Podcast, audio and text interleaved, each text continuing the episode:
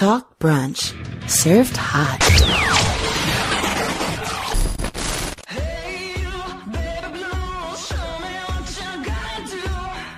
Talk Brunch Live. Elimination Chamber 2020 post show with Dara, Dustin Frazier. So, working at Burger King now, I've seen all different types of cleaning materials to get all kinds of grease out. What one did you use to get five foot off the chamber? You traitor. We support KFC here because WWE does. you won't get my endorsement. I mean, it could be worse. I could be selling people glazed chicken donuts. What is worse though? I want a calorie count. The, the glazed chicken donut, or the, uh, or just Burger King in general. I, I ain't seen nobody have a heart attack on contact so far. No. I don't think I can eat any of that and not just instantly drop dead. So I'll never know. yeah. That's my kryptonite is everything. wow, look, everybody was down on this pay per view, and now people are leaving smiling. You see in social media? Yeah, every, nobody was really excited. Everybody was just like, ah, it's just gonna be the chamber. Like, no, no, It was good. I have no complaints. Not a single one. Everybody came to play tonight. Well, there was some. I mean, there was some botchy things, but I mean, yeah. overall, it, it wasn't a bad show. Like overall, it was a it was a good night. hmm Absolutely. Thanks to you guys joining us there, everybody hopping in. Yeah, we have a long week, so don't want to make this too long on here. But we started out with our kickoff match, which was the Viking Raiders against the Edgeheads. What do you think happened? I almost didn't do it, but I was like, nah, I got it. I'll tell you what happened. The Edgeheads reunited with Edge and formed the new Brood. And now they all come was out of the fire. That was almost funny. No. Almost, not quite. Yeah. Yeah, obviously they had the Viking Raiders go over. Uh, I don't know. You have anything to say about this? I mean, I was surprised to see Hawkins and Ryder actually get some offense in. Huh? It's like the Viking Raiders aren't doing anything. You know, They never are. Like they haven't been doing anything since they came up. what a shame. What a waste of good Ring of Honor New Japan talent. At this point, you might as well say Ring of Honor, New Japan, and NXT because they were great when they were down there. And Yeah, they were even good there too. I forgot they had that little they, they used to there. fight actual teams all the time. and the second they called them up, it's like they fought all of like what four teams on the entire roster. Like When you're a big person and you're in WWE, the longer you're on the main roster, the more you'll work like a big person. You that know what I'm frightens me for Hanson because he is a fantastic big man because he does a lot of stuff big men aren't supposed to do. They take all the high and fast offense out of you. There Yeah. now they take they, they take they take away his cartwheel. I'm done. They want all their big men fee fi fo fumming around the ring. always Five been the- That's always been the philosophy over there. They want to make sure you have your fee fi fo fumming. Somebody somebody in an urban dictionary get to work, put that shit in there. Yeah. Five fold fumming. All right. Yeah. So Viking Raiders go over, you know, moving along. Singles match, Daniel Bryan, Drew Gulak. Match of the night. Fans won. Yeah. 57% of you went with Daniel Bryan going over. 29% of you thought he was going to put Drew Gulak over. No contest. 14% of you. Daniel Bryan went over. And yeah, match of the night for sure for me. I love the storytelling in this match. Uh, as soon as they start the chain wrestling sequences, like I, like I told you in the chat, I knew this was going to be my kind of match. I loved it at the end of the chain wrestling. It was Daniel Bryan who ultimately gets frustrated, you know, and he's the one who winds up needing to, uh, to get physical in the sense of striking. You know, I thought that was a really cool story told because the whole thing started with, uh, Gulak claiming that he knew Daniel Bryan's weaknesses. So, you know, seeing that situation, it was just one of those things where it was like, all right, I'm glad that that story came full circle. Yeah. And once it picked up, it picked up fast and violent. Yeah, it absolutely did. It had a lot of things in there that you would want to see in a match like that. Yeah. This felt like an ROH match. It felt like a straight up fight. Like Yeah. Yeah, it definitely They- did. they look like hell after that match was over. Mhm. Oh my god. Yeah. Oh yeah. Some some of the stuff they did was nuts though. Like Yeah. Um, yeah, what I like the most is that they didn't do typical things like uh wrestling matches do nowadays. You know, they they they didn't completely abandon the chain wrestling during the striking part when they went into like act two. Like if anything, they turned that up. Like Gulak was transitioning Bryan's handstand into that pile driver, that crazy neck breaker. Don't know what to call it. It was almost like a spinning gory special, uh, by the neck into a neck breaker, if you will. Like I said, didn't really have a, a name. Gulak hit like a really nasty, uh, back suplex on Daniel, uh, where he hit the back of his head. Uh, Bryan had that, uh, nasty, uh, dragon suplex later on in the match. Cool stuff, you know? Yeah, it was nuts. And I mean, I like the fact that when um Gulak got put in the uh in the yes lock, he passed out. Yeah. Like he didn't tap. His body just said, "Nope, done." Mm-hmm. like at this point, like they don't have a choice but to push Gulak as a serious contender because like he that dude gave Bryan a fight. Like no no more jokey shit after this. I don't want to see powerpoints. I don't want to see any of that shit. Like you have a fighter on your hands. Act like it. Yeah. Absolutely. And I'm glad because they said that Daniel Bryan is the kind of guy who he puts people over. You know what I mean? Like he's the Oh, kind yeah. of guy he chooses his opponent. He's the one who wanted to do the thing with Kofi. He's the one that wanted all the other stuff. And uh I, I see that, you know, where it's like he, he had to have chosen Gulak to know that it was going to be a good match and the kind of physical match that it was. Yeah, and it made Gu- Gulak even in loss, it made him look absolutely incredible to the point where he was realistically leading that yes chant for Gulak by the end of that. Like Yeah. it's not about me right now. Like, look what this motherfucker just did. Like, Yeah, giving people a rub like that is awesome, you know. So Yeah. this for me is match, and uh, you know we were saying it in the chat room, you know. As far as uh, another thing was the release German Guplex hit him with that looked kind of rough. It hit the back of his head. I'm glad he seemed okay afterwards. Knock on wood, hopefully he is, and it's not just a you know something we'll hear about later on. Um, I like Gulak coming off the top with that reverse suplex into the Dragon Sleeper. Um, but the really the finish, the way he hammer fisted Gulak into the yes lock, like he just brutally beat him that into was nothing. great. And like I said before, this is pretty much the exact kind of wrestling I'm looking for. The kind of Dean Malenko, Eddie Guerrero shoot wrestling that I think the show would benefit from and really needs. Yeah, this was really close to a shoot fight rather than a wrestling match. Like this was nuts, Yeah. and this was the first match. hmm Yeah, it was. Like they, they literally stuff. sat out there and said, "Damn, both chambers, we're stealing this whole show right now." hmm Good stuff. And they have, uh, they already have backstage stuff. I want to see what this is. Daniel Bryan. Surprised they're alive for that. Yeah, right. I mean, the fact that he's able to talk and move, that's definitely a good sign, right? Let me see what they got here. I'm glad they started putting the backstage stuff up early because normally it's like we'll get off of here and they're still putting shit up. Like their intern goes to sleep or they take a fucking nap after the pay per view. Anyway, let's go.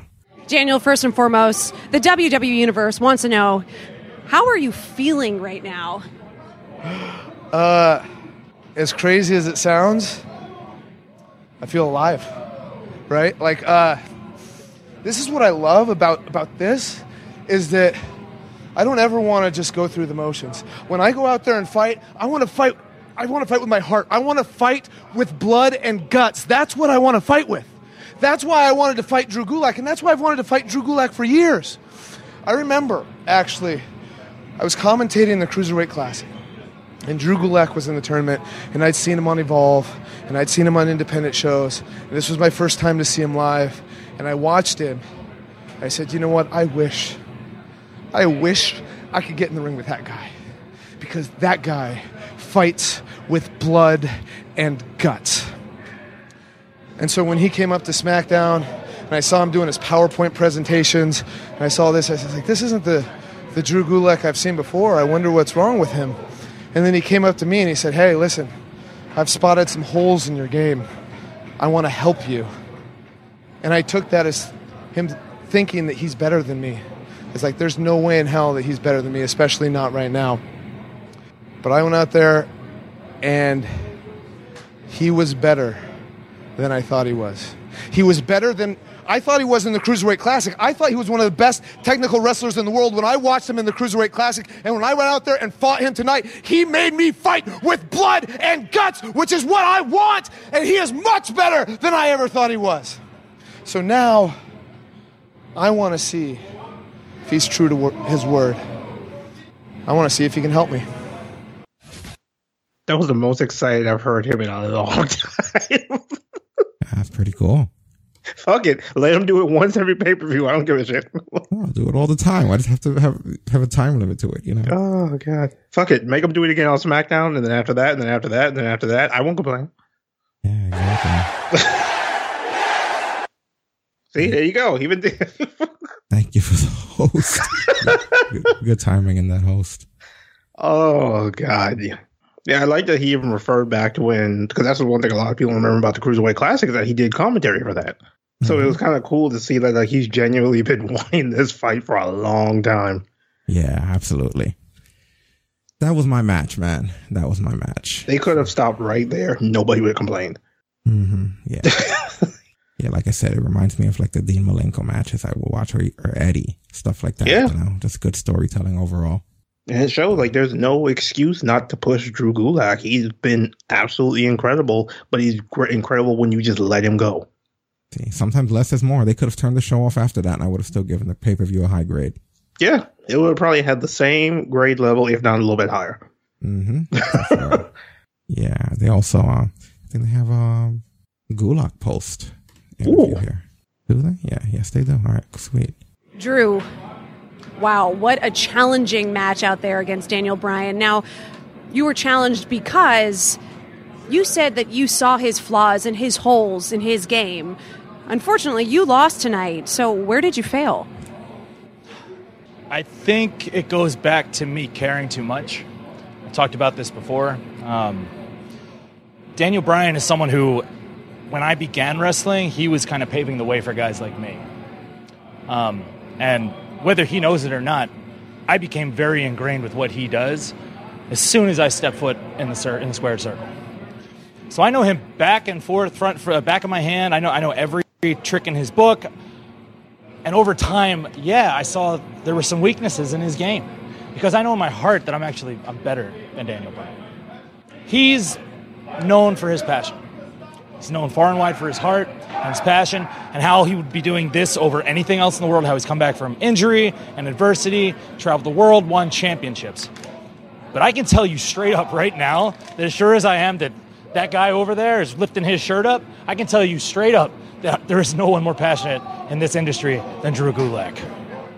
Hands down. I breathe this. On my off day, I go to a, I go to I go to a pro wrestling competition. That's where I go on my off day. I see more sports entertainment in my off day. Guys will go home, sit on the couch. Not me. I study this. So yeah, I know the holes in his game. And maybe someone who I looked up to, I wanted to help them along. Okay? But at the same time, I'm not forgetting that I have to make an imprint myself. And if that means walking over him, I'm going to do it. And I'm going to lead by example. But you didn't do it tonight. So, what's next? Well, shit. Yeah. I wonder what is next. Well, at least we got, look at this. All, all the, all the freaking 205 live guys are making out like bandits. right? You know, they're getting top spots. You can't say that that company wasn't worth anything. Years from now, they'll do a Looking at me special about it on the WWE network once it's gone. And trust me, it will be gone. I've seen hundreds of shows like 205 Live come and go Oh over the decades.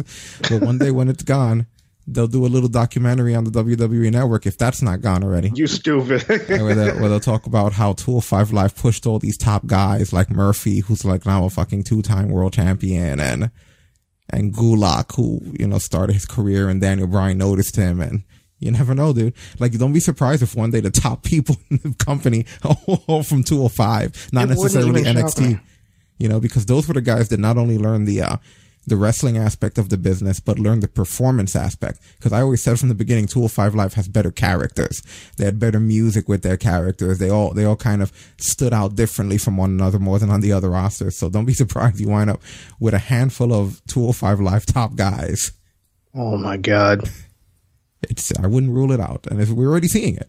Like like when Ali comes back, he's one that's gonna be a top guy, or has the potential to be one if they just Yeah. let him unleash. He he's bit he's shown that he can like he can hang with the big boys. they've already decided Murphy's the top guy. I've heard way before this thing happened with Murphy, like in the very, very beginning when we were hearing that Paul Heyman and uh, Eric Bischoff were taking over the companies. I remember one of the first things I was hearing was that Paul Heyman thought Murphy was a top guy and that he was going to put him in a top position. And I remember thinking, well, that'll be interesting. I wonder how he's going to go about that. And I think I see it now. So that guy's Yeah. already decided long before they even had any idea they were going to do it, that they were going to somehow put him where he was. It was just how we were going to get there. So he's done. He's a made man. So, so when you look at it, you're going to get a lot of these guys that are having. And, Dan, and, and Daniel Bryan doing that with Drew Gulak. Drew Gulak was always good. And I think they always saw the potential in him. And I know there's hardcore fans that looked at the PowerPoint presentation version of him and they hated it because it was like this character that they knew. And even in the Cruiserweight Classic, he wasn't acting like that. He was like this badass, you know, where it was like you would underestimate this guy. If you like lower your guard, he'll take you out. And it went to this like goofy character. For me, it's kind of like I like both, you know. I kind of like with the funny Daniel Bryan with the yes, yes, because many people forget that before that he was also like that. Like I like both sides of the character. I think he did good in the performance and comedy part and being a heel and all that other shit. And he's a great wrestler. It's just the middle ground is where he needed to be. And I think Daniel Bryan helped do that. Yeah, exactly. You know, so good stuff though. Good start to the pay per view, right? A white hot start. and I mean, the rest of the crowd, the rest of the uh, the card didn't do really a bad job at like maintaining some of that momentum.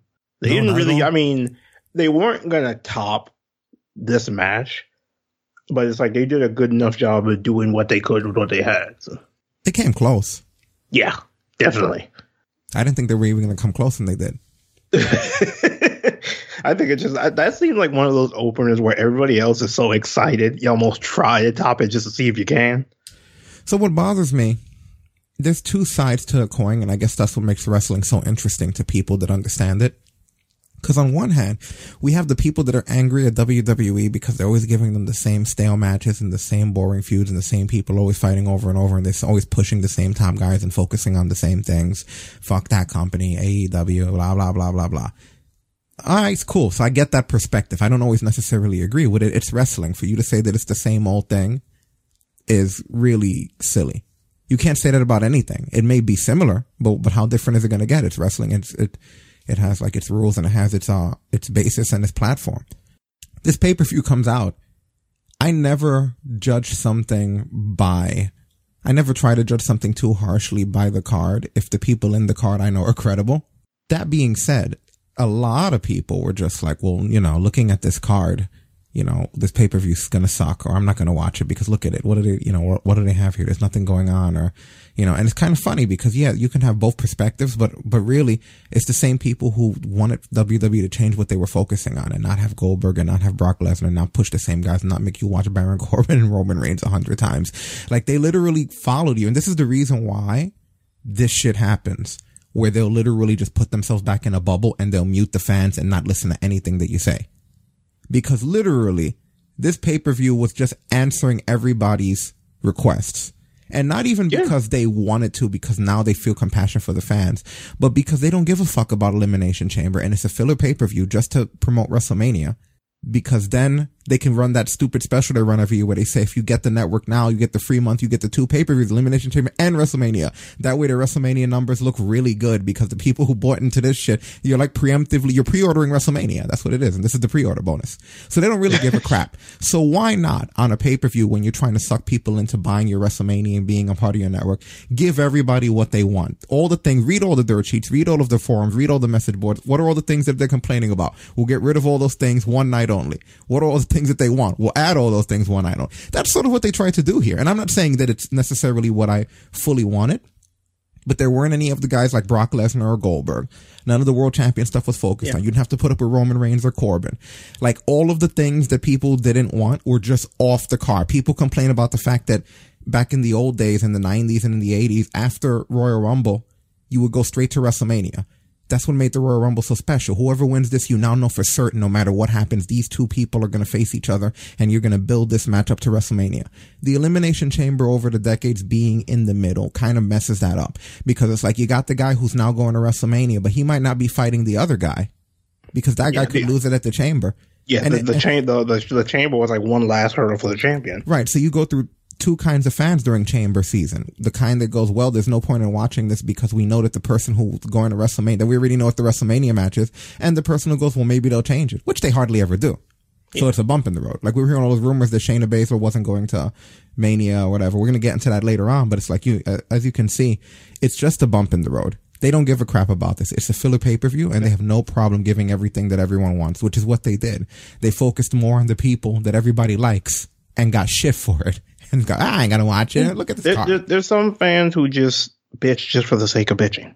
Yeah, and it sucks because really, this pay per view was designed to give to give everybody what they want. At least in my opinion, Four, four of the four of WWE champions weren't even on the card tonight. Yeah, but my point bringing up the uh, the whole road to WrestleMania being bumped, they even managed to avoid that by not having a male. I thought about that. Why wouldn't you want to have a men's elimination chamber? Because you want to already have your main event set. It was Yeah. a compromise. They didn't want to not have the elimination chamber pay per view. When you think about it, Becky Lynch was the only champion who had a risk of her opponent change of her opponent changing. Yeah. Only one, and that's what if you count the Rumble. Actually, now that I think about it, with NXT being more in the mix, that's six championships where the where the where the challenger could have changed.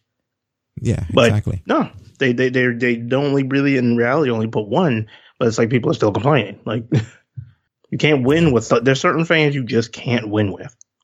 We may not always know what their uh, the method to their madness is, but I think in this case they did the right thing. They managed to give you a filler pay per view. They managed to make fans happy with a lot of the stuff going. on. At least those that didn't give up on it and just look at it and go, man, this doesn't have. Because what was missing from it that would make you not want to watch it? Exactly. You. I mean, for God's sake, I said even in the chat room, the Chamber's always been one of my favorite matches. So just the fact that it's like now we have a pay per view where we consistently get two, like yeah, I'm gonna enjoy it. Like Yeah, now people want to just be overly critical of like everything, and you know us, like we'll call their shit on here. Like when there's something, Yeah, we'll just call them in the air. Ha ha! but but, but but we're actually gonna use some kind of a logic to it. Yeah, Like, it's not going to just be ungrateful. Thanks for the spark, Prince of Fire. But yeah, we're not actually going to just be ungrateful. Like, the hell are you watching it for? For like the whole thing. And no matter what they try, you're just going to hate it. Like, ah, I hated it before I even saw it just by looking at what they're planning. All right. But I digress. United States, United States title match. Andrade being accompanied, of course, by Zelina Vega, defending against Humberto Carrillo with 55% of you going for Andrade. 29% going for Humberto, and DQ no contest 16%. Winner of this being Andrade rolling up Humberto with the fucking tights. And I like it. I really like it. Great match, very technical, lots of spots with high flying. Andrade with a nasty back elbow exploding out of the corner in the beginning that made you think that are they gonna, are they gonna, but they didn't, thankfully. But I like that those, that those thing kind looks of like it sucks to have to take. Yeah, yeah. Oh my god! I, every time I see him hit that move, I cringe. Yeah, this was another case of a strong match where uh, it's something that hardcore fans would be into more than anything. Got two guys who don't get enough ring time. As much ring time as they get, they haven't really gotten to go at it in a good match like that. And here it is. Yeah, and Humberto, he's getting closer every time. So I like the like the story they're playing where it's like he's staying very persistent, and every time he has a championship match of any kind, he gets a little bit closer. Yeah, So it's like you know, eventually it's going to happen. It's just a matter of when. Yeah. Something chase- always seems to catch him. And with Andrade, we saw it with uh when he was NXT champion. It's hard to get a belt off of him. Well, the thing is, and that's the whole key to the smart booking is you kind of want it to stay that way as long as humanly possible, even if the fans don't like that. When you got your top guy in the company or in the, or in the, uh, division, I, I guess I would say, since they're going for mid card Yeah. stuff here, you always want your top man, you, your top baby face always looks better chasing. Always, always. If you look back in history, all of your greatest memories of top baby faces, it was always the chase. They were always after the world champion. They never were the world champion. That doesn't mean they didn't have great memories as the world champion, but you always will remember that chase to getting the title off of the heel that they were fighting at the time. And then them finally making it to that WrestleMania match and beating them with the finisher, and now they're the champion for the first time ever. So when you look at it, the chasing is what really establishes the rest of your life. That's why it's so important. Exactly. Because I mean- anyone who looks at you, they're gonna remember when you when you climb that ladder. You know what I mean? With Shawn Michaels, what's what's the most popular clip? The boyhood dream has come true with him on the damn ground after beating Brett in that Iron Man on his knees and shit. It's like that chase was more important. Than, to, to this day, it defines him. No matter how many titles he's won or stables he's been in, that fucking moment. I know? mean, you talk about climbing the ladder. To this day, one of my favorite chases was Jeff Hardy. When Mm-hmm. he finally won that championship at Armageddon, one of the things that always stuck out for me was watching that ladder match with the undisputed with uh, for the undisputed championship. And that moment, he touched the title. yeah. It that moment alone drove the whole drove that whole point home when he finally got that win because it's like we've seen he literally had his hands on that thing Exactly. So and when he chased it for years and years and years. Even in his first run in TNA, which was in between in between that time, he still couldn't do it. Exactly. So it made it that much better when he finally did, because it's like he finally got the monkey off his back. Yeah, so when you get a guy like Humberto and he's not winning it, He- He's on that slow burn. I think they already know this guy was a champ. I mean, they gave him a fucking Yeah. cape. They changed the music and gave him a cape. And there's a lot of people gonna do that for always just talking about some, oh, he just always loses. He's never going to win. It's like you don't understand. He's getting closer every single time. It's literally just one mistake that's costing him. Mm-hmm. Now you're sitting there with the element of not, oh, he's never going to win a championship. It's going to be what happens when he doesn't make that mistake. Yeah, and he didn't And even this- make the this is the mistake. case where when he doesn't get. well. Yeah, and it wasn't even a mistake. It's him getting screwed over in this case. Yeah. So, yeah, overall good, good storytelling, good match here. Uh, I like that they're they managed to build almost a better cruiserweight division outside of the cruiserweight division with all of these guys that they have doing things. You know, it's amazing. they just don't need that third hour to be there the way that it is. They need a bit of a restructuring here because they got got a lot of good talent, if you will, and uh, they're all showcased properly. It's just the time slots have to be adjusted a little bit. They just have that. That's what it is. They have difficulty with their programming, is what I would call it. Yeah, for sure. Okay, we got a clip here. What is this? This is Zelina and Andrade. Okay, Zelina and Andrade. Anyway, we would have got Humberto, but I don't know. I don't even remember if he's a good promo or not. Yeah, if it, I think his lack of English, not even like a terrible lack of English, but it's like his lack of English hindered it just a little bit. Uh, that's probably terrible. Anyway, let's take Yeah, a look at this. it. Andrade, Zelina, congratulations on reti- You remember that you question how long? 18, 20 minutes, 30 minutes ago? Yeah. Do you remember your question? It, it was me. We were talking about the history you've had with Humberto and how last week he pinned you on Monday Night Raw, but you, you retained. He will win tonight. Who won tonight. You did. You did. Andrade took home the United States title. Thank you. This is where it belongs. This is right here where it belongs. Now you've had quite the history with Humberto, but tonight it was it was fairly surprising quick win that we saw tonight at the elimination. go again asking stupid questions. Stupid questions. Okay, listen. Did we watch the same match, or, or did you even watch it at all? Uh, You're right. And it's mostly because she clearly doesn't understand that we won. A victory is a victory. It doesn't matter how we got there, but we got there. And Andrade is still the champion, and that's all that matters. Okay, Blondie? What I will say to you huh, is that Andrade, this, this championship isn't going anywhere. It's not going to Humberto. It is not going to anyone else, but staying right here with us. Quick win. Pick good, good, good. Andrade. United champion. I love how he asked her, how she asked her, "Can you read?" and then he just skipped states. that was great. I saw, I heard it, I couldn't ignore it. Like, wait a minute, wait a minute. There's like five letters you just skipped over, bro. That's true. Yeah, That's not the best example right there. exactly. Bad timing. That's like the equivocal when you're accused of DUI and they ask you to walk the line and you can't. but you After can you sing a song. said, "I'm not drunk." I could sing a song. Oh, McDonald. Had a house. To you. And many more. Oh god! wow, that got warp's headed with. Holy shit! That motherfucker! Oh god! It's not as bad as something like Sid when he's like, I have half the brain that you do. Like, Oh, that's my really, it's like, ah, shit.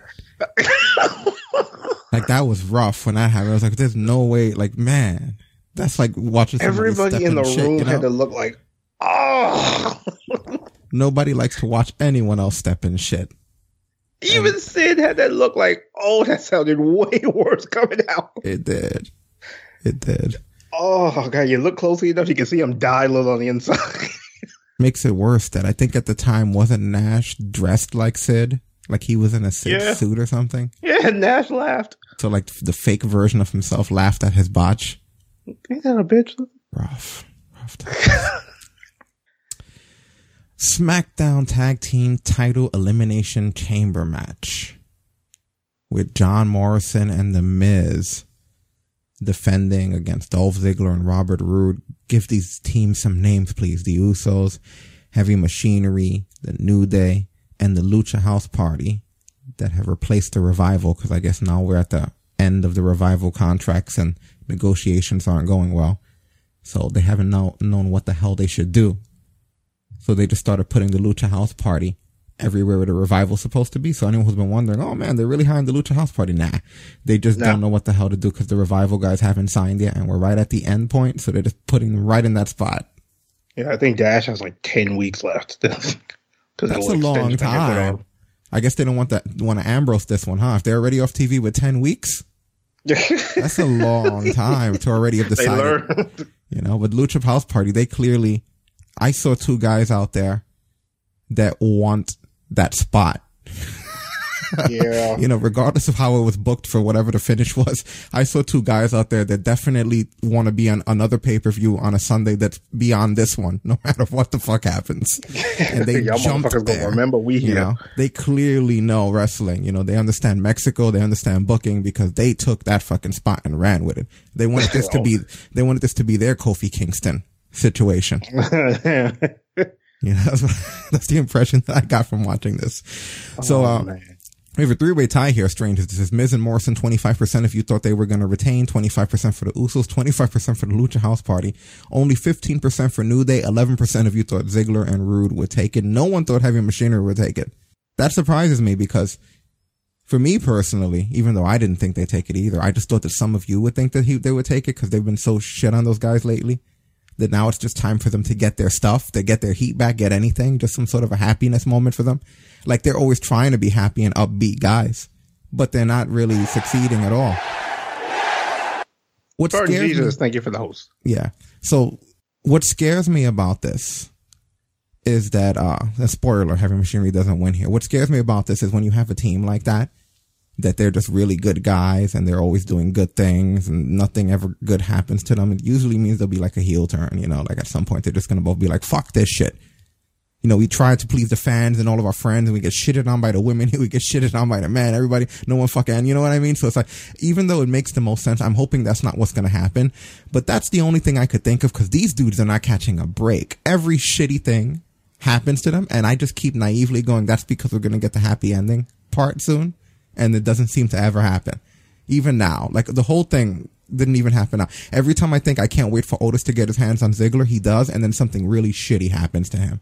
Oh yeah, I mean, extra shitty tonight. That was extra shitty. It's just kind of like, well, I guess there is no getting a heat back. You know, I feel bad for him. Well, I mean, from what I've been hearing, I think isn't supposed to be what Dolph and Otis at Mania this year.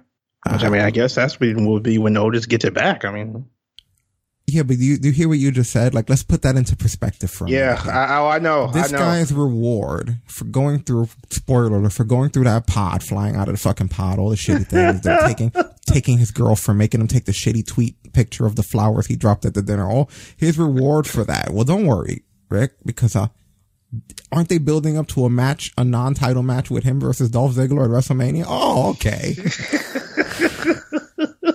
he must be very honored. I didn't say it was a good reward. I'm just saying. That's the legit kind of shit that made CM Punk just storm out. Not the kind of things that they would give you, but the way they would phrase it. Like, hey, why are you complaining? Aren't you supposed to have a match with Zack Ryder on the kickoff of WrestleMania Access? It'll be like the main event. wow, you said WrestleMania Access. I just caught that. Holy shit. I didn't see what I, I mean. forgot they had matches on that. Like, don't worry, we'll take something for you and we'll give you something else. It's not even, and that's another thing that gets me mad. Like, they sort of treat the prizes like you would with a dog. Like, you're trying to get something out of his mouth, so you're just putting whatever else in you can. You know what I mean? Like, we, we're gonna give you something else because we gotta take that. We, it may not necessarily be the same value as what you have, but we're hoping that you're too stupid of a creature to realize that by the time we make the switch. That's sort of what they're doing with oh people. You know what I mean? Like, don't worry. You lose the fucking title, but you're gonna fight John Cena. Do, do, do. That's what they do too. They hum the music worry. right to you. Don't worry, Otis. We're gonna take your girl, your gimmick, your storyline, all your other stuff, but But you're getting a match with Dolph. you get to fight Dolph Ziggler at WrestleMania kickoff. because Oh, you know it. I'm calling it in the air. That gonna a kick off. kickoff match. That is a fucking kickoff match right there, man. Oh, they're not even. You're not going to be on WrestleMania. The kickoff is two hours. You think that that shit's going to be somewhere on the main card? Oh, Jesus Christ. They preemptively. They're, they're good at booking ahead of time your kickoff matches right. secured. All right. Anyway. As far as this match goes, there was a point where Kofi fell off of the top rope. I don't know what happened to him there. He seemed okay afterwards, so maybe he didn't pull anything. First, I thought It looked did. like uh, he went for some kind of a springboard, and I guess his foot slipped on the top rope. Yeah, Metalik had all kinds of crazy stuff. I think he did like a what was that? The, like the uh Hurricane Rana at one point. Hurricane Rana. Oh, that was actually Lynn saying because Metalik, what he did was he almost died. He fell backwards and his legs still hooked into one of the chains, and luckily it did not break. He was like Yeah. dangling upside down.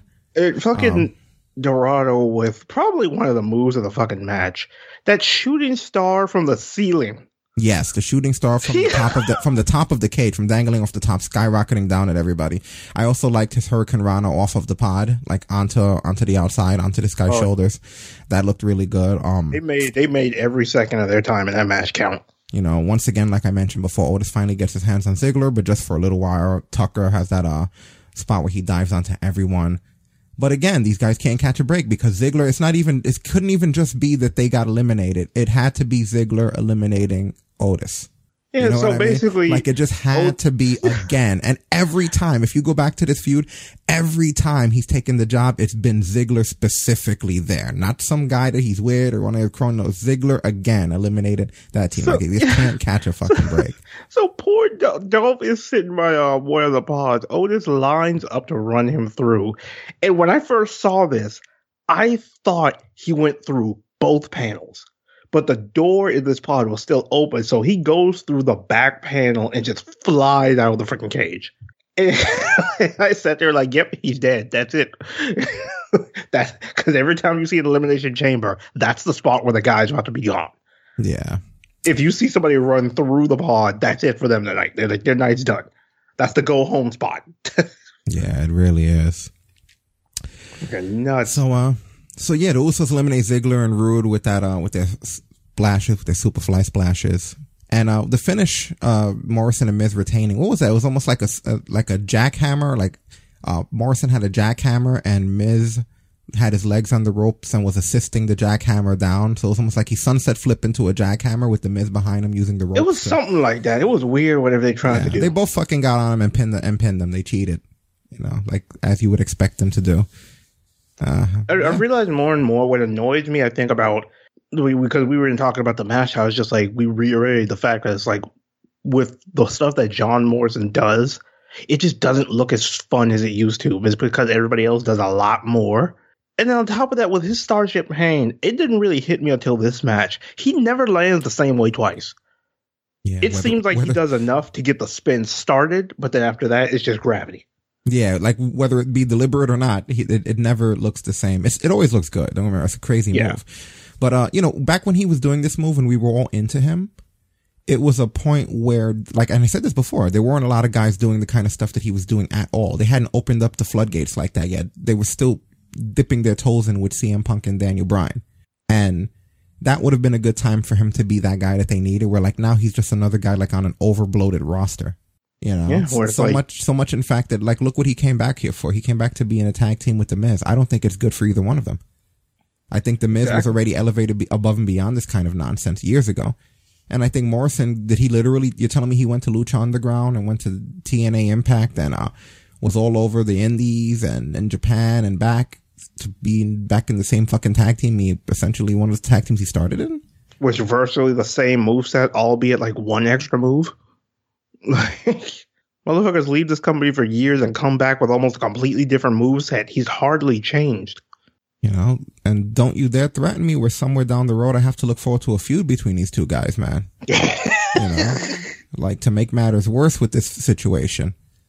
Because at this point, Miz can't even lose that. Like, That would have only worked if they would have pulled the trigger fast like they did with the Orton Edge one, which ironically is the one they should have taken their time with. But it's the one that's working out way better? If you say so. Yeah, I mean, I don't know. I guess they're doing what they can with what they can. I can't even give them credit for that. But yeah, Miz and Morrison. I think we have something here. Some Miz and Morrison stuff. Take a look, see goody. what they had to say. Yeah, I know you were excited for it. Miz Morrison. Six tag teams went into the Elimination Chamber, and well, one came out, and it was you guys. You retained the SmackDown tag team titles. Were there any moments in that challenging match where you thought, "Oh man, we might not walk out with the titles with that with a victory"? no. Any moments where we were like, oh, we might get beat? Uh, I don't think so because that's not what winners do. Winners don't have doubt. Winners have confidence. And if you look at that man right there, I have never seen a more confident WWE superstar than The Miz. Thank you, John. But let's face facts. We went up against the best of the best, the best tag teams that SmackDown had to offer inside Elimination Chamber, our first title defense. And what happens? Cream of the crop rises to the top. A great legend said that, and another great legend is saying it now. All right. Understand that in life, there are winners and there are losers. We are the greatest tag team of the 21st century. Be jealous. Hey, uh, Morrison, it's the cream rises to the top, not not, not the cream in the crop. See, see, see, I get my catchphrases right. Be jealous, pose. Like it's It's so outdated. this promo is so awkward. Like, oh god, dude. it is so outdated. Oh, It hurts, God, right? It hurts. I'm telling you, man, it's gonna hurt worse than with freaking Batista's and his wife. Like it's just like Yeah, you're right, cool. It doesn't work anymore, man. It That's barely worked thing. back then. His, his promos have never been really that good. Like it's That's the reason why the Jericho thing works. You see what I mean? When people comparing Jericho and Goldberg, Jericho stays fresh. He he realizes that 2020 is not even 2019, not even 2018. And when whatever you do in life, you should look at it that way. That's the only way you're really living, in my opinion. 2020 should be nothing like your 2019 or your 2018. You know, these guys that are recycling shit from 20 years ago. It's like, I'm not going to give them any credit for that. Like, sure, it was great then. It's not good now. Try a little bit harder to not just repeat the same nonsense. certain shit doesn't work anymore. Yeah, you know, it goes into life, it goes into any aspect of business that you're dealing with. You can't be the same character that you are. You got to be an evolved version of that character. You're a 40 year old, 50 year old, 60 year old, whatever year old man you are. It's like you can't still be portraying a 20 year old a 30 year old, a 30 year old, a 40 year old. It doesn't really make any sense when you do that. Remember when Jackie Chan was, was, uh, hired to, uh, be in the reboot of Drunken, was it Drunken Master? I think it was. Oh, no, no, I'm sorry. It was Karate Kid. Wait. It was, it was oh Karate Kid. yeah, yeah, yeah. The one that had, uh, Jaden Smith. Jaden Smith, right, right. And then Jackie Chan, when they brought him on board, the first question he asked was, he was like, he was like very excited. He was like, who's going to be the teacher? You know, because, uh, in his mind, he's still a young guy. he thought he was the, he thought he was Karate Kid when they hired him. You know, so they hired him and he was like, oh, great. Who is going to be the teacher? Like motherfucker, you. What you mean? You're an older dude, man. you see anybody who looks like a teacher? You fuck out of here. You think about how many Jackie Chan movies you've seen over the years where he is the, he's under a master. Like, Most of them. This one motherfucker. Like, Most of those movies, he's under a master. So Yeah. you know, in his mind, he's still he's still that age. And the problem is, you got to kick that mentality. You know, Jericho does that in a very classy way. Like he acts like an older guy. He acts his age, but a cool version of whatever age he is. He reminds me of like rock stars, like old school rock stars, where it's kind of like you see pictures of them and, and, and, and concerts from them when they were young and they were different, but they got cool when they were older. Like now they're just cool older guys and shit, you know, like Jericho's, Like- and it's funny because he takes after a lot of old school rock and like he, he, he does it better than anyone. Exactly. Like he, he just he's not trying to still be like Lionheart. Like he's being just older Chris Jericho. And that's how you do it. Like know know your age. Just, Know your role. there you go. God. All right. Wow. No disqualification match. AJ Styles versus Aleister Black with 89% of you saying Aleister Black would go over, 11% of you going with AJ Styles. Yep. Finish black mass for the win. Thanks to Undertaker coming out and taking out Gallows and Anderson. Lights turn off, lights turn on, teleports in. They're both there on their knees by the throat. Very cool. Earlier on, AJ attempted to taunt the Undertaker by going for a failed tombstone on Aleister Black. He sort of did the tombstone signal, had him in power driver position. Aleister luckily reverses it. I did like Black putting AJ through the table on the outside via jumping Meteora. Good looking stuff. Nice physical match. Lit him up with that candlestick. And yeah, he gets the rub thanks to the Undertaker, and that sort of builds more of the AJ Styles Undertaker feud that I'm still not quite sure why the hell we're having. Because they have to find some kind of a way to work an Undertaker match in the Mania. Because you know, in 2020, everybody still wants to see the old guys at it again. Like, no, no. This is becoming another storyline, almost like the the Riot Sp- Squad splitting up or anything with Mandy Rose, where it's like, I don't mind if you do, but just at least try to explain it to me. Like, so I get AJ's pissed off because Undertaker interrupted his match and ruined his plans at, uh, Crown Jewel or Super Show, whatever the hell it is. Uh, but the question is, why did Undertaker do that? That was random as hell, Undertaker. Like, uh, so what I'm gonna do, I'm gonna do what they don't do and try to insert some kind of logic into it. I mean, around this time of the year, you send for the man, the man comes. So Man sent for. Yeah, I mean, I think all the old phrase I used to hear is "careful if you knock on the devil's door because he might just answer." And AJ knocked. But he didn't knock. He was just fighting somebody else in a different feud. He wasn't even thinking of the Undertaker. what do you mean when you knock on the devil's door? Fuck that. No, AJ Styles was just being a wrestler and fighting people and having feuds and Undertaker came on kicked his ass. oh, you knocked on the devil's door. How? I tried. Okay, I tried. What I put do? more effort into it than they did. Damn it! That would have been a more realistic promo if after that AJ came out and came out was like, Undertaker, what the fuck did I do? Why did you do that to me? And that's why we don't write this stuff because we make people think, why the fuck did you just with?" Why do you do that? You weren't even announced for the tournament, motherfucker. What are you doing? I want said you were scheduled to be here. They didn't say shit about you showing up for the tournament. You know, not just accepting it, just weird. You didn't leave don't with the time. trophy. You fuck. Like, We don't have time to write stories. exactly. We got to build towards Mania 37 and three quarters. WrestleMania is only 28 days. We didn't even have time to run that. That's how unproud they are of WrestleMania this season. You notice that? Normally, if you had WrestleMania, like almost after, no matter what you're watching, whether it's NXT, main event, 205 Live, SmackDown, Raw, between almost every commercial break, 68 days until WrestleMania. Yeah, we haven't even gotten that count 60, again. 63 days until WrestleMania. We get that count on 47 like day days until 70 something. WrestleMania. They played it today for the first time in I don't know how many weeks. There's only 28 days left. They're just like right at the very end. They start counting Yo, down. I remember dreading that countdown because that was the moment I had to acknowledge how long we had to WrestleMania. I'm sitting there like, wait a minute. Y'all just now ran Under a month. They don't even care. They don't even do a counter anymore. And that, that, that promo used when I was a kid, that promo used to show up on like day 80. Exactly. By the That shit, time you were there, say I can go fucking 83 days. Fuck you mean 83 by the time days? it got down to like 28 or something, you were like, you can't believe it's this low. Like, oh wow, feels like just yesterday this thing said 72. We can't even say that yesterday it said 72. It never said 72. They haven't been acknowledging it. it used to be the weirdest thing in the world. Like, wait a minute, y'all telling me about this shit fucking four months out? What? They want to distract you from WrestleMania. God almighty. They don't want you to anticipate it. They're, they're dreading it because they don't know what the hell they're going to do. How are we going to Uh. get 18 matches, a 10 hour pay per view? And Terrible. oh, shit. Yeah. Anyway, next up we have the Raw Tag Team title match with the Street Profits defending against Murphy and Rollins. Rollins and Murphy. 91% of you felt that the Street Profits were going to retain, whereas 9% of you thought Murphy and Rollins were getting them back. The Street Profits go over with, uh, what's the spot called? The splash thing they do? Uh, the cash out. Uh, the cash out. There you go. Yeah. And uh, th- afterwards, you get some Kevin Owens, who he came through the crowd during the match eating popcorn. He even threw popcorn in Rollins' face. Um, he hits uh, Rollins with a stunner in the ring, and then gives Murphy, who's outside on the ground, a popcorn shower.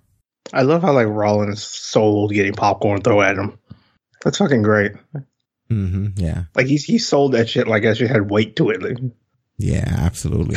really cool stuff. Really, really cool stuff. yeah, really good match. Dawkins Yeah. actually did some shit. You you see, you guys are so nice to that dude, man. Like, what do you mean he did some shit? Like he put on his pants and came to work? He, he got some flapjacks in there, some drop kicks, a couple. Of, He's he's he, that got, guy. he got like a half ass pounce in there. he's that he's that kind of tag team partner that I've never liked. He's that guy yeah, who you tag in to do your double team moves with, and then he tags you back in, and you just can continue to match. Then when you need another double team or someone to do a double team slam, you tag him in for that minute, and he holds the guy there, and then you do all the shit and tag back in. You know what I mean? It's I'm like, come I'm, on, I'm man. be like this. He did more than he usually does, but he did enough to where I think you were saying say at one point you looked away and missed everything. Still, that's the way too fuck. If somebody can look away and miss your whole hot tag, there's a problem. Especially when they're building up to your hot tag. That's when, when, when, Yeah. when- you heard me in the chat when he was crawling over when the other guy, Montez Ford's crawling to the corner. So I was like, what the fuck is this guy's hot tag going to be? To call an Uber? Like, Like, you're kidding me. he- Like that's the guy you give the hot tag to, not the crazy guy who's doing all the crazy moves and flips and dives So- and shit. Your hot tag's gonna be that fucking slouch. So, so, so I'm gonna tell you how little little moves he can do. I can name off everything he did. He's hit drop kicks, flapjack, spinning stinger splash, like a miniature pounce, and then like the first half of the cash out. And the only one that I like is the spinning stinger splash. Yeah. It's just because it's like he's he's kind of a big dude to be trying to do some shit like that. And no one else has it. Everybody else Yeah. has everything that he does better. But the spinning stinger splash is one thing he's done. I've never really think of anyone else that I've seen do it. So I have one don't move out of this entire guy. And that's okay. You could have one move. I just don't think you could have one move and be on Raw. You know?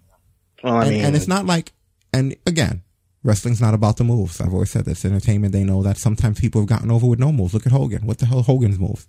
Tell me Hogan's moves. All Hogan's was punches, a boot, and a leg drop, and then fucking shaking. Like that was it. very, very little moves. A lot of the big guys, when you look at it, they don't really have moves. So it's not really about the moves. But the promo that they, that they want the guy to be, he hasn't been good at doing. When like when I've heard him, it, it's just like it hasn't worked. And that doesn't mean it's not gonna work, but it really sounds like someone who's suffering through reading lines and trying to remember what the hell they have to say. And a lot of the time, it doesn't sound like he remembers.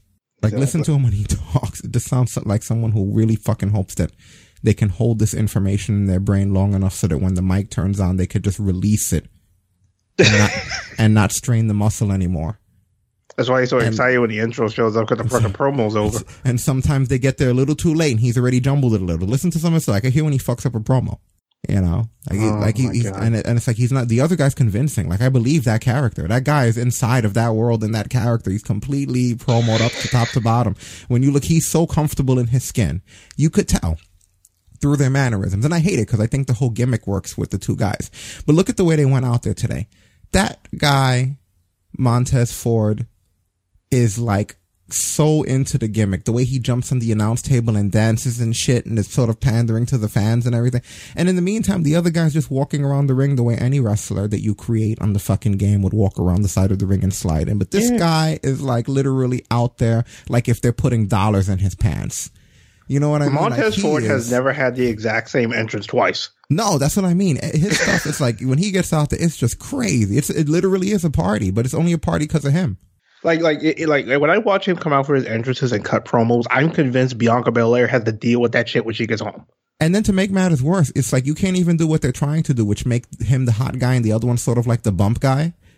Because he doesn't bump as good as, as, as Montez Ford. But Montez Ford is the better bumper. So they have him take a lot of the bigger bumps and clotheslines and have the kip ups and shit. And the other guy's not even doing that. What's he doing? Rest holds, chokes. Fucking at one point, and I love that he he went to even try it. I think Murphy hit Murphy hit that back body drop, and Ford tried to land on his feet.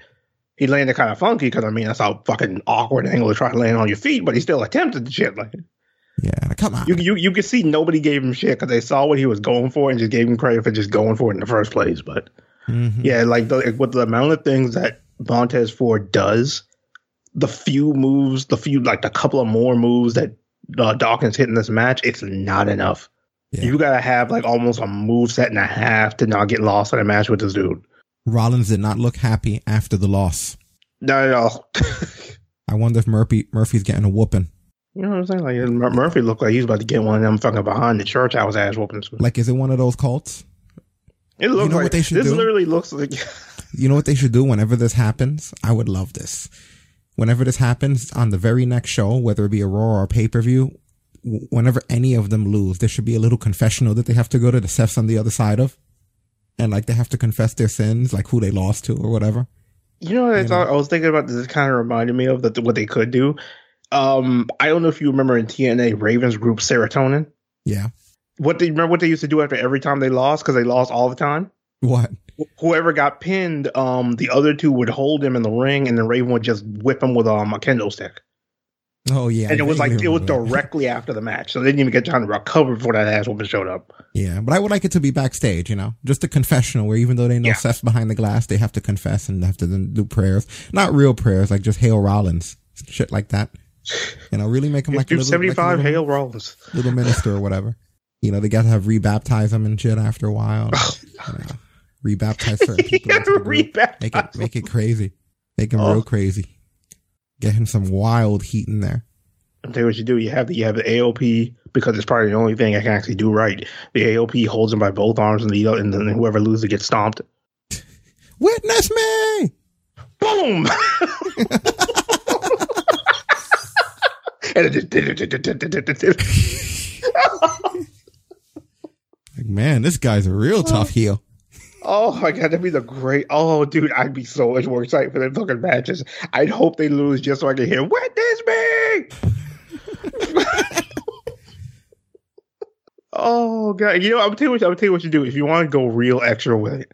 Have it just moments where you don't necessarily see it happen, like right on camera. Have it where like you just skip over to an interview and all you hear in the background, "Witness me." so you know it happened. it, was just, it was so many places they could go with this angle. More places Oh. they can go with this angle. There's so many fucking places. But they're Oh, trying. I do yeah. like the Rollins thing. You know, I like the the whole fanatic. I just want more of it. I need to see more of it. Yeah, I like this change in character. It's really, really cool. I want it to be like the authority. I want that shit to just start plaguing everything where people are just like, oh my God, we can't get rid of these guys. They're like all up in the show. Everywhere you go, there's more of them. Just when you think that you're gone, do it to people who they enjoy too. Turn a few baby faces into worshippers of Rollins. Oh, like, like they did it to people. Like, there- there's no emotional level there. No one gave a fuck about those guys in the first place. No offense to Murphy, but no one gave a shit if he was a heel or not. And the same thing with like the AOP. You know, that's the the beauty of the NWO was the whole stick of it was how could you do this shit? You know what I mean? Like Hogan and them, it was like really like how could you guys, you guys, like you know, they need to do that. Like make somebody like a worshiper who who you wouldn't want to worship him. you know, it would piss people off. I can't even. How about think of Aleister who it would Black be. one? Fuck it. Uh, you know, it wouldn't be terrible. I would want someone with a lot of charisma. I'd make Ricochet worship him. Oh god, yeah, he needs it. He fucking. I can just see it now. You got new tights, but still getting your ass whooping. Did did. People that they love, people close to their Oh. heart. You know what it is? There aren't many people left that they love. That's why it's so hard to figure some of them out. Yeah.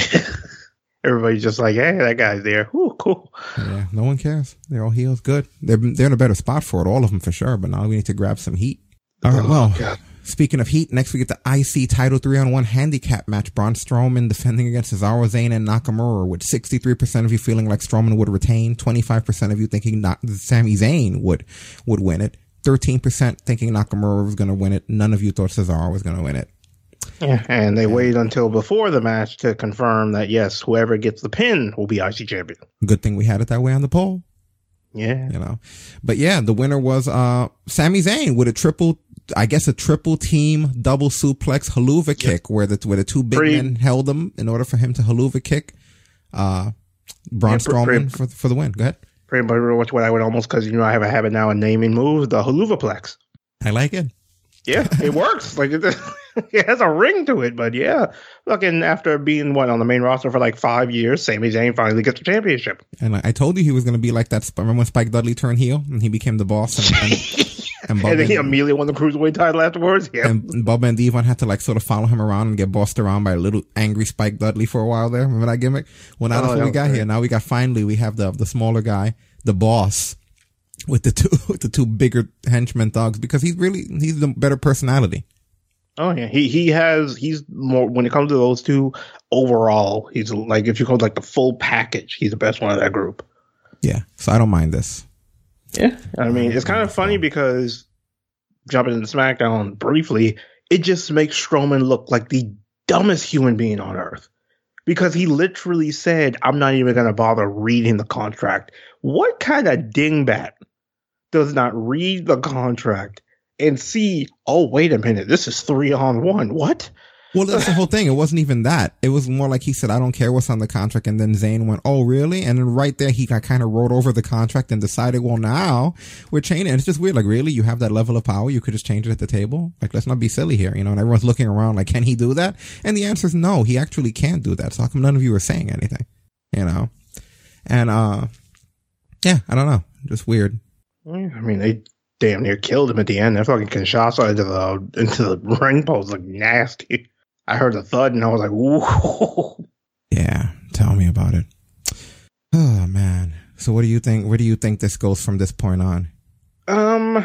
Well, once again, I'm bored of Strowman, so we can move on from that. I like the fact that it's like, I mean, it's good to see Sami in the ring again because it's been a long time. I think since he's been in the ring. And I mean, I like this. I like this group. It keeps all three of them busy. It keeps them constantly in the mix. So I did. I want to see where it goes now that Zayn has a championship. Mm-hmm. Yeah, I'm I'm right there with you. And what about SmackDown? Is there anything else uh in regards to SmackDown? Uh, that, that you care about? Because we're not probably not going to talk about tomorrow since we already went into this. Um, I would say the end, the, the moment of bliss with the NWO being out there was kind of pretty cool. Yeah, it was good to see all three of them. You know, and it, it helps so, sort of further the storyline with the uh, Sami Zayn stable. Yeah, it, yeah, it gave it, it gave it a little bit of a boost up from Yeah, from you had this- everything. Had that sequence where uh, Strowman launched Cesaro into the uh, into the screens, into the graphics, and Nakamura winds up getting whipped into the barricade, the barricade. Sorry, and Sami getting sandwiched between the NWO members, and I love the fact that he winds up taking Bliss hostage. Uh, she sort of uses her as a human shield because they, even though they didn't acknowledge it, it's almost like a callback to the tag team, Braun Strowman and uh, Alexa Bliss. Because you would think, why would he stop because of her? He doesn't give a shit, but he does. Remember, they have that connection from their uh, Yeah. match challenge there. That was funny. Yeah, very interesting stuff. Uh, I don't know. Was there anything else relevant to SmackDown to what was going on here? I like Bayley and Sasha calling themselves the role model era. oh yeah, that was. I'm, I'm having a hard, hard time dealing with those two at this point. Like I'm just like, can we just get let's let's do something, people? Come on, like I can't, I can't with these two right now. Like, but yeah, like this SmackDown was kind of a, yeah, like because I mean, with the exception of the tag titles and um and the IC title, nothing was really pushed to go home for Sunday. So. Nah, Corbin's backstage telling Elias while he's wearing a king suit. He's like, "You're a one trick pony and you look ridiculous." And he's like in full king attire. I thought that was funny moment. I love that character. he, he wearing the, he has a scepter and his old suit on. it's like, wait a minute. Pot called the kettle black. Fuck you, me. Mandy blowing off Otis for you know for being stood up. She's like, "Woman doesn't like to be kept waiting," and I don't rewatch SmackDown, so I don't know what happened, and then just walks off. You know, and even and even ending SmackDown with that whole gauntlet match where the winners go on to be the last team in the elimination hmm. chamber. And What does it end with? Heavy Machinery went like Heavy Machinery went almost an hour. Of getting their asses kicked and struggling through that whole thing. But you know what? Fucking Dolph Ziggler goes over Otis and takes it. You see what I mean? It's just like he took his girl, then Oh. he took his spot in the elimination chamber, and it ends with Ziggler kicking his ass, and that's how SmackDown ends. So now you know Ziggler and Roode are going to be the ones that get to be last in the elimination chamber over or- Otis's corpse. So that brings us up to date to where we are in regards to talking about the elimination chamber. We'll get back to that later. hmm Raw Women's number one contender chamber match. Back to the pay per view: Natalya versus Asuka versus Ruby Riott versus Sarah Logan versus Shayna Baszler versus Liv Morgan. Sixty six percent of you going for Shayna Baszler. Twelve percent for Asuka, Ruby Riott, and Sarah Logan. No one thought Natalya or Liv Morgan were going to win this. Shayna with the hard knee leans out. Shayna with the hard knee chokes out Asuka, and uh, yeah, sixty six percent of you were correct. And I really liked the match. I, I mean, you know what? It wasn't the greatest match, but it did have some interesting stuff in there. A lot of the girls in the middle were in there for nothing. Uh, Baszler was choking out Logan. Uh, she also, uh, choked out Ruby Riott, literally sequentially, like if they were shit, just choke out, choke out, goodbye. Um, one of the highlights of this match was Asuka screaming through her pod and, and basically at one point she's imitating Shayna, like she's doing Shayna's pose going, rah, rah, rah, rah, baka. Ah, Asuka had to be Stupid. crying in that At one point, Shayna even corpsed to her because of how funny it was. She was so distracted. even when they go to the top view, the bird's eye view where they're showing the counter and the thing, you you hear her over the dun dun dun of the cage ball. Like she was going nuts in her chamber. I it love best how thing. it, it worked for Shayna and she could hide it kind of well because Shayna does that every now and then where she just kind of laugh something off. So it's just funny to see that interaction and she turned around and laugh and I'm like, nah, motherfucker, that one was real. Yeah, poor Natalya was getting killed by felt like everybody. She like she oh should stay away from those pods. Those pods They- are not her friend. She was getting smashed into it, knocked into it. They closed the door on it. I'm surprised they didn't just bring the whole damn thing on her head. it was fucking Shayna slammed her in that door like five times.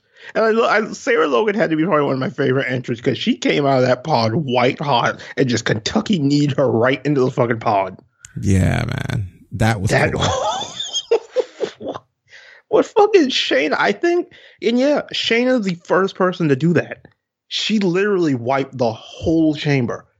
hmm She was the only one who got it. She choked out five people in a span of like ten minutes. Go, Oh my god! And I, I like the fact that it's kind of fitting that you have the two most dominant past NXT Women's Champions, and they're the two where you get the most fight out of them. Yeah, like like. Asuka gave her a little bit of a run, but then it just wound up going down like everything else. Yeah, some nasty chokeouts, man. Who was it? Which was the choker where she held the person in the air like she was? That was Liv. Yeah, she was choked out right? Liv right in front of Asuka. And on the top turnbuckle, I had her in the air. Then you saw her slumped corpse just drop out of her hand. It was gone. It's like, yeah, that looks like brutal, man. Looks like some axe murderer shit right there. Yeah, It was kind of funny because I was expecting Shane to come in last, Yeah. but it's like, nah, she was like the what fourth? She was like the third person in, and then just there were points where she was just there by herself, just waiting. I think she and Asuka were shit talking from in between those pods for like forty five seconds. It makes you wonder where all those rumors come from that you hear, right? Where everyone, did you hear like people saying that Vince McMahon was no longer, uh, feeling the whole Shayna Baszler thing? Yeah, like no, sometimes I start to think people just like say that just to kind of stir something up. Like, Yeah, because it was kind of like, and the, the rumors were that at the chamber he was going to make a bait and switch. And I was thinking, I hope they're not stupid enough to do that, you know? hell no, it's, it's gold. You have so much build up that you're basically sitting on. And it's, when you think about it in that chamber, it's the only person Becky hasn't fought, so it makes sense that she'd be the one to go through. Yeah, of course. So, yeah. Like, yeah, that was that was an absolute massacre. But that's the problem with the chamber that it that it is a guarantee that that's the person who should go through, you know. Yeah, And that in itself just makes just takes away the suspense of it. Like that's what we were talking about before, where it's like just the positioning of that match. Maybe they need to make the incentive not have anything to do with the championship. If they Yeah, I mean- have that pay per view. in in the past, usually they've never made it so obvious what the what the championship match was going to be, so it always had a little bit of an element. But with their little encounter at Survivor Series, her showing up at Raw, this one you went into it knowing like Shayna was going to clean house. Mm-hmm. Yeah. Definitely good stuff though, overall. Yeah, yeah, the match made up for it though. It was great. Like it was. Yeah, oh, that was, that, was some- that was an entertaining chamber. Yeah, Liv got swung into the side of one of the pods by Shayna. Like that looked really bad. The way she hit her, the way she impacted her. She kicked her so hard that it sounded like a Belmont whip clash. you know, like I th- I expected she kicked her so hard I expected holy water to fall out of her. Like I couldn't believe that that sound that that shit made. It was like wow. You know, that's when she choked her out in the air, like we talked about before. I just love how Yeah, go ahead. I love- want I to see if love you're going where, I- where I'm thinking you're going. I love how like when Liv got her offense going, she um she hit her with those two with those double boots up against the cage, and I guess she almost started to go for a hurricanrana, and I love that look when she realizes this is about to go horribly wrong. At that moment, she knew she fucked up. Because it's like she power bombed her what twice into the cage, and then just swung her against the cage once, and then up against um, the panel of the, of the chamber pod. Yeah, yeah. Oh, it, I like, even though it went on maybe a little bit too long, I like when Asuka's still in her pod and Shane is standing on the outside and and she's pacing back and forth like Darth Maul was versus Obi Wan in Phantom Menace. Like she's like when the Force, like she literally pacing, just looking at Kate and. I love. I love how excited the crowd started getting because they were like, any minute she's gonna come out of that pod and it's gonna go ape shit. just waiting for that Force field to open. Because I remember I had been saying all week, it's like this is the first time they've ever been in the same place together. Because by the time Shayna showed up, Asuka had been long gone. So it's like we never got that matchup. And even though it wasn't one on one, like it wasn't like a typical one on one match, we still got it. Yeah, And it's not and it's not even like Shayna was worn out because Shayna had cleaned up the whole rest of the match. So she was sitting in there fresh waiting for Asuka. Uh huh. And and very well done. The whole the whole fight between them. I like the fact that they still left a bit of an opening there because Asuka went down, but she had a wrist injury, and the entire story was Shayna working that wrist injury, manipulating it in ways where it would be uncomfortable even for someone with a regular wrist uh, to have to deal with. So it leaves that opening where it's like, yes, she beat her, but she beat her under that pretense, she, under that existing injury. You know, so Asuka doesn't look terrible for it and gives uh, Shayna that elevation going into the next match. Yeah, and since Shayna's basically on Raw now, in a sense, with uh, Asuka being one half of the tag team champions, they can run it again. Yeah. And you know what? No triple threat, because I know for months I've been hearing this nonsense. Oh, this is going to be Bianca Belair or it's going to be Asuka or whatever. Stop it. All right. No triple threat match. You, this is WrestleMania. Not everybody can be in the main event or be the top person. I, I like the idea of all these other girls and they all deserve everything. But, you know, at the same time, how about we just have a good old fashioned match, a one on one WrestleMania match for the title? A Flair defending the world championship against some new person, some new up and comer. That to me sounds like a story I want to hear. Exactly. You know, like I don't want to hear why, about the like- angry friend that got her ass kicked on the way up the ladder. you know, like that's already an old tale. And, and, and, like the Bianca Belair one bothered me the most because everybody always said it was going to be the case with the NXT title, and I'm like, why? Fucking Rhea's kicked her ass like three times. What had she done to be in this match? And Bianca it's like Belair I'm might still not be one of now, those even though Charlotte beat her. It's just like it doesn't make sense. Bianca Belair might not be one of those people that's gonna have a world title run. We don't know. Yeah, Some people don't. Didn't didn't did Bayley ever have a world title run? Actually, she did, right? yeah. Ba- Bayley was NXT champion because she was who uh, Asuka choked out. So who wasn't Becky Lynch? Well, I feel like one of the four Yeah, horsewomen. yeah. Be- Becky Lynch was the one who was never NXT Women's Champion out of Never, the four right? horsewomen. She pretty much was just a jobber the whole time she was there, and then just got reluctantly called up. Sometimes you're not gonna always be the champion. That doesn't mean shit. She might be the champion somewhere else. Bianca Belair, I don't know what's gonna happen with her. She's good. She's solid. Oh, yeah. But it's just weird how everybody just automatically felt like for some reason now's her time. It's like, no, she's had multiple chances already. It's time for somebody else to have their moment. Maybe on another day. Yeah, exactly. Maybe, maybe Mania next year, but no, not, not this year. Like, Yeah, pretty much. So they don't have any of the post interviews for any of the stuff that happened with the women up yet. What they do have is uh I see here Sami Zayn and Cesaro and and and friends. So you have to settle for that. Let's see here.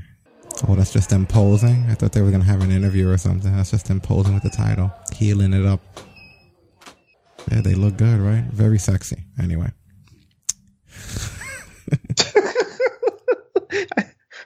I wish you could have seen my look when you, look when you said that. Like, wait a minute, whoa, okay.